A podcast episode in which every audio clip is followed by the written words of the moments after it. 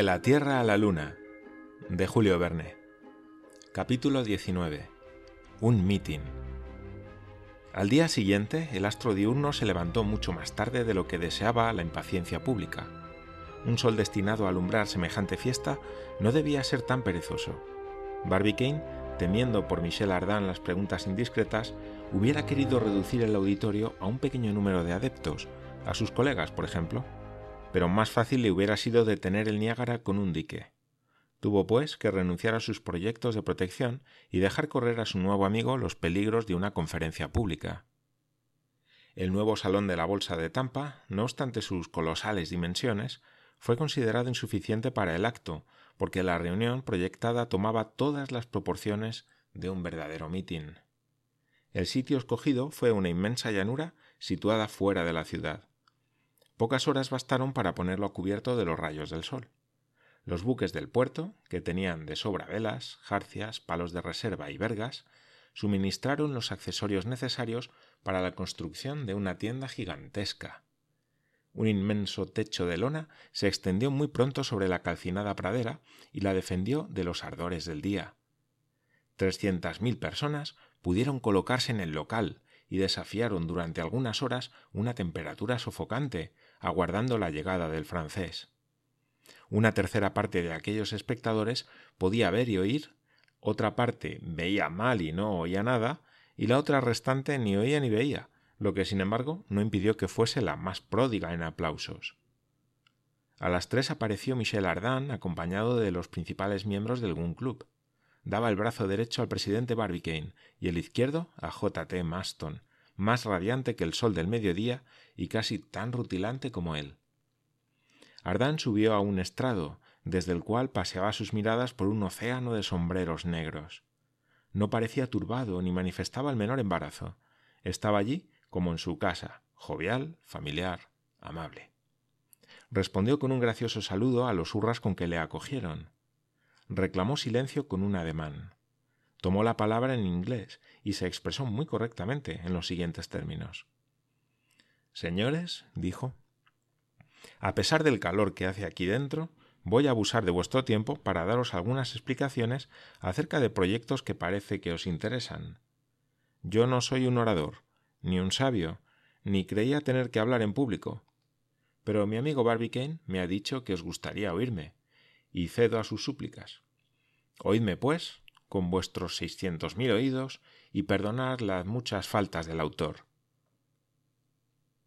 Este exordio, tan a la buena de Dios, gustó mucho a los concurrentes, y lo demostraron con un inmenso murmullo de satisfacción.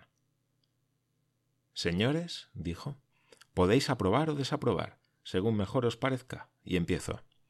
En primer lugar, no olvidéis que el que os habla es un ignorante, pero de una ignorancia tal que hasta ignora las dificultades, Así es que eso de irse a la Luna metido en un proyectil le ha parecido la cosa más sencilla, más fácil y más natural del mundo. Tarde o temprano había de emprenderse este viaje, y en cuanto al género de locomoción adoptado, no hago más que seguir sencillamente la ley del progreso. El hombre empezó por andar a gatas, luego utilizó los pies, enseguida viajó en carro, después en coche, más adelante en barco, posteriormente en diligencia, y por último en ferrocarril. Pues bien, el proyectil es el medio de locomoción del porvenir. Y todo bien considerado, los planetas no son otra cosa, no son más que balas de cañón disparadas por la mano del Creador. Pero volvamos a nuestro vehículo. Algunos de vosotros, señores, creéis que la velocidad que se le va a dar es excesiva. Los que así opinan están en un error. Todos los astros le exceden en rapidez, y la Tierra misma, en su movimiento de traslación alrededor del Sol, nos arrastra a una velocidad tres veces mayor. Pondré algunos ejemplos y solo os pido que me permitáis contar por leguas, porque las medidas americanas me son poco familiares y podría incurrir en algún error en mis cálculos. La demanda pareció muy justa y no tropezó con ninguna dificultad. El orador prosiguió. Voy, señores, a ocuparme de la velocidad de diferentes planetas. Confieso, aunque parezca falta de modestia, que, no obstante mi ignorancia, conozco muy bien este insignificante pormenor astronómico, pero antes de dos minutos sabréis todos acerca del particular tanto como yo. Sabed, pues, que Neptuno recorre cinco mil leguas por hora, Urano siete mil, Saturno 8.858, Júpiter 11.575, Marte 22.011, la Tierra 27.500, Venus 32.190, Mercurio 52.250, ciertos cometas 1.400.000 leguas en su perigeo.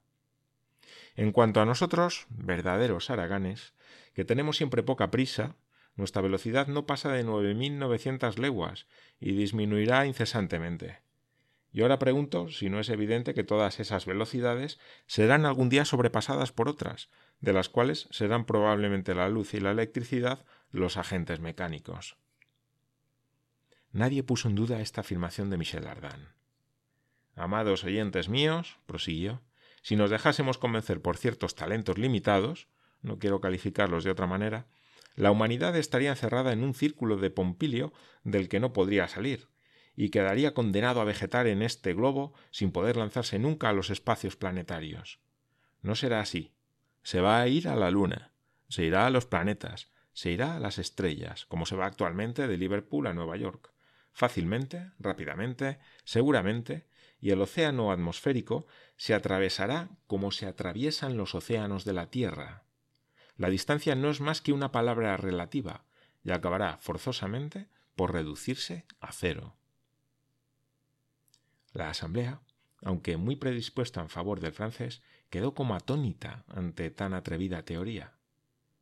Michel Ardan lo comprendió. No os he convencido, insignos oyentes, añadió sonriéndose afablemente. Vamos, pues, a razonar. ¿Sabéis cuánto tiempo necesitaría un tren directo para llegar a la Luna? No más que trescientos días. Un trayecto de ochenta mil cuatrocientas leguas. Vaya una gran cosa no llega al que se tendría que recorrer para dar nueve veces la vuelta alrededor de la Tierra y no hay marinero ni viajero un poco diligente que no haya andado más durante su vida. Haceos cargo de que yo no gastaré en la travesía más que noventa y siete horas. Pero vosotros os figuráis que la Luna está muy lejos de la Tierra y que antes de emprender un viaje para ir a ella se necesita meditarlo mucho. ¿Qué diríais, pues, si se tratase de ir a Neptuno, que gravita del Sol a 1.147 millones de leguas.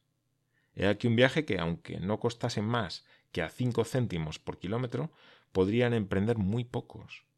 El mismo barón de Rothschild, con sus inmensos tesoros, no tendría para pagar el pasaje, y tendría que quedarse en casa por faltarle 147 millones.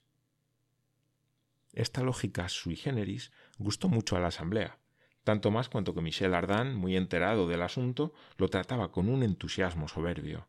No pudiendo dudar de la avidez con que se recogían sus palabras, prosiguió con admirable aplomo. Y ahora os diré, mis buenos amigos, que la distancia que separa a Neptuno del Sol es muy poca cosa comparada con la de las estrellas. Para evaluar la distancia de estos astros es menester valerse de esa enumeración fascinadora en que la cantidad más pequeña consta de nueve guarismos y tomar por unidad el millón de millones. Perdonadme si me detengo tanto en este asunto, que es para mí de un interés capitalísimo. Oíd y juzgad. La estrella alfa, que pertenece a la constelación del Centauro, se halla a ocho mil millares de millones de leguas. A cincuenta mil millares de millones se halla Vega. A cincuenta mil millares de millones, Sirio.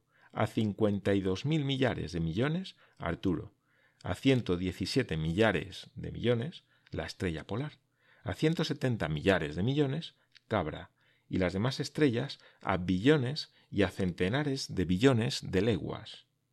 Y hay quien se ocupa de la distancia que separa a los planetas del Sol. Y hay quien sostiene que esta distancia es tremenda. Error. Mentira. Aberración de los sentidos. ¿Sabéis lo que yo opino acerca del mundo, que empieza en el Sol y concluye en Neptuno? ¿Queréis mi teoría? Es muy sencilla. Para mí el mundo solar es un cuerpo sólido, homogéneo. Los planetas que lo componen se acercan, se tocan, se adhieren, y el espacio que queda entre ellos no es más que el espacio que separa las moléculas del metal más compacto, plata o hierro, oro o platino.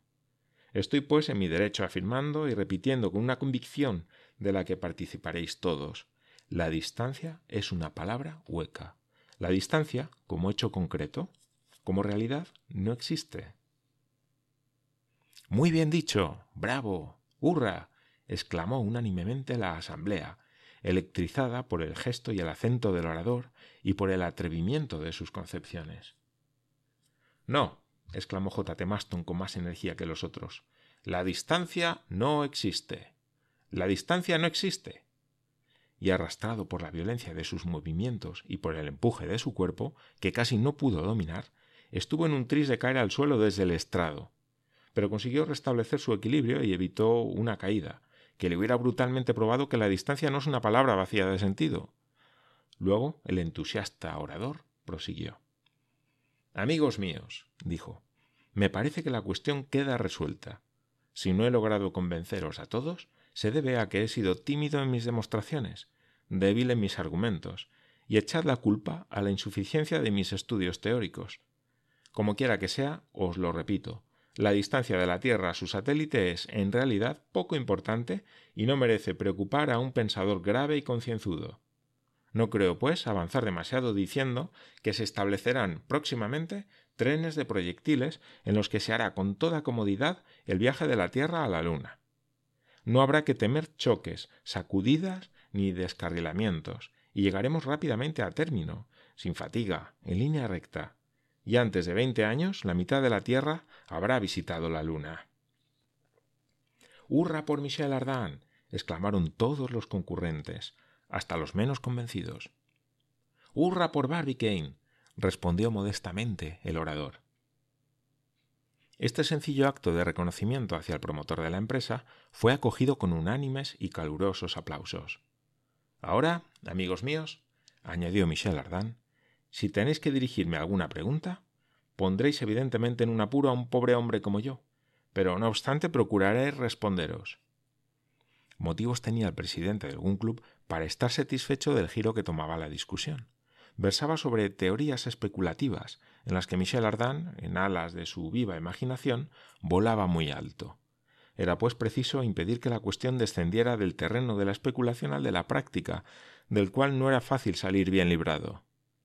Barbicane se apresuró a tomar la palabra y preguntó a su nuevo amigo si era de la opinión de que la luna o los planetas estuviesen habitados. Gran problema me planteas, mi amigo presidente, replicó el orador sonriendo. Sin embargo, hombres de muy poderosa inteligencia, Plutarco, Swedenborg, Bernardino de Saint-Pierre y otros muchos se han pronunciado por la afirmativa.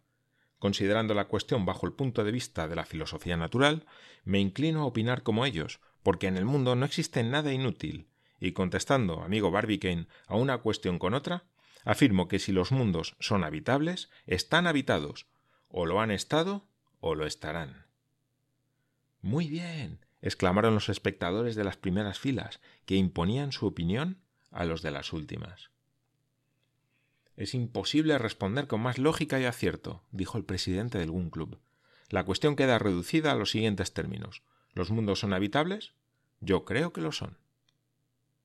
Y yo estoy seguro de ello, respondió Michel Ardan. Sin embargo, replicó uno de los concurrentes, hay argumentos contra la habitabilidad de los mundos. En la mayor parte de ellos sería absolutamente indispensable que los principios de la vida se modificasen, pues, sin hablar más que de los planetas, es evidente que en algunos de ellos el que los habitase se abrasaría y se helaría en otros, según su mayor o menor distancia del Sol. Siento, respondió Michel Ardan, no conocer personalmente a mi distinguido antagonista para poder contestarle. Su objeción no carece de fuerza, pero creo que se la puede combatir victoriosamente, como se pueden combatir todas las teorías fundadas en la habitabilidad de los mundos. Si yo fuese físico, diría que, si bien es verdad que hay menos calórico en movimiento en los planetas próximos al Sol y más calórico en movimiento en los que de él están lejos, este simple fenómeno basta para equilibrar el calor y volver la temperatura de dichos mundos soportable a seres que están organizados como nosotros. Si fuese naturalista le diría, de acuerdo con muchos ilustres sabios, que la naturaleza nos suministra en la Tierra ejemplos de animales que viven en distintas condiciones de habitabilidad. Unos peces respiran en un medio que es mortal para los demás animales, que algunos habitantes de los mares se mantienen por debajo de capas de una gran profundidad, soportando, sin ser aplastados, presiones de cincuenta o sesenta atmósferas. Le diría que algunos insectos acuáticos, insensibles a la temperatura, se encuentran a la vez en los manantiales de agua hirviendo y en las heladas llanuras del océano polar. Le diría, por último, que es preciso reconocer en la naturaleza una diversidad de medios de acción que no deja de ser real, aun siendo incomprensible, a lo menos para nosotros. Si yo fuese químico, le diría que los aerolitos, cuerpos evidentemente formados fuera del mundo terrestre, han revelado al análisis indiscutibles vestigios de carbono, el cual no debe su origen más que a seres organizados, y según los experimentos de Reichenbach, ha tenido necesariamente que ser animalizado. Finalmente, si fuese teólogo, le diría que, según San Pablo, la redención divina no se aplica exclusivamente a la tierra, sino que comprende a todos los mundos celestes. Pero yo no soy teólogo, ni químico, ni naturalista, ni físico, y como ignoro completamente las grandes leyes que rigen el universo, me limito a responder. No sé si los mundos están habitados, y como no lo sé, voy a verlos. ¿Aventuró el adversario de las teorías de Michel Ardan algún otro argumento? Es imposible decirlo, porque los gritos frenéticos de la muchedumbre hubieran impedido manifestarse a todas las opiniones. Cuando se hubo restablecido el silencio, hasta en los grupos más lejanos, el orador victorioso se contentó con añadir las siguientes consideraciones. Ya veis, valerosos yanquis, que yo no he hecho más que desflorar una cuestión de tanta trascendencia. No he venido aquí a dar lecciones, ni a sostener una tesis sobre tan vasto objeto. Omito varios argumentos en pro de la habitabilidad de los mundos. Permitidme, no obstante, insistir en un solo punto. A los que sostienen que los planetas no están habitados, es preciso responderles. Es posible que tengáis razón si se demuestra que la Tierra es el mejor de los mundos posibles. Lo que no está demostrado, diga Voltaire lo que quiera. Ella no tiene más que un satélite, al paso que Júpiter, Urano, Saturno y Neptuno tienen varios que les están subordinados, lo que constituye una ventaja que no es despreciable. Pero lo que principalmente hace nuestro globo poco cómodo es la inclinación de su eje sobre su órbita, de lo que procede la desigualdad de los días y las noches, y la molesta diversidad de estaciones. En nuestro desventurado esferoide hace siempre demasiado calor o demasiado frío. En él nos helamos en invierno y nos abrasamos en verano. Es el planeta de los reumatismos, de los resfriados y de las fluxiones, al paso que en la superficie de Júpiter, por ejemplo, cuyo eje está muy poco inclinado, los habitantes podrían gozar de temperaturas invariables, pues si bien hay allí la zona de las primaveras, la de los veranos, la de los otoños y la de los inviernos, cada uno podría escoger el clima que más le conviniese y ponerse durante toda su vida al abrigo de las variaciones de la temperatura. No tendréis ningún inconveniente en convenir conmigo en esta superioridad de Júpiter sobre nuestro planeta, sin hablar de sus años, de los cuales cada uno vale por doce de los nuestros. Es además evidente para mí que bajo estos auspicios y en condiciones de existencia tan maravillosas, los habitantes de aquel mundo afortunado son seres superiores, que en él los sabios son más sabios, los artistas más artistas, los malos menos malos, y los buenos mucho mejores. Ay, ¿qué le falta a nuestro esferoide para alcanzar esta perfección?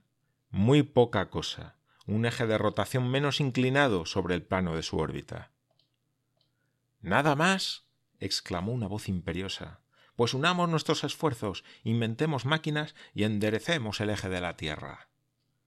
Una salva de aplausos sucedió a esta proposición, cuyo autor era y no podía ser más que J. T. Maston es probable que el fogoso secretario hubiese sido arrastrado a tan atrevida proposición por sus instintos de ingeniero.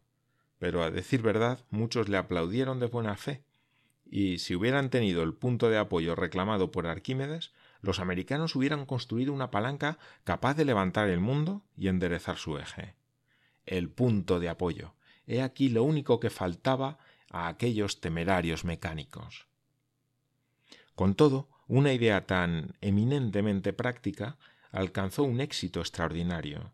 Se suspendió la discusión por espacio de un cuarto de hora y durante mucho, muchísimo tiempo se habló en los Estados Unidos de América de la proposición tan enérgicamente formulada por el secretario perpetuo del Gun Club.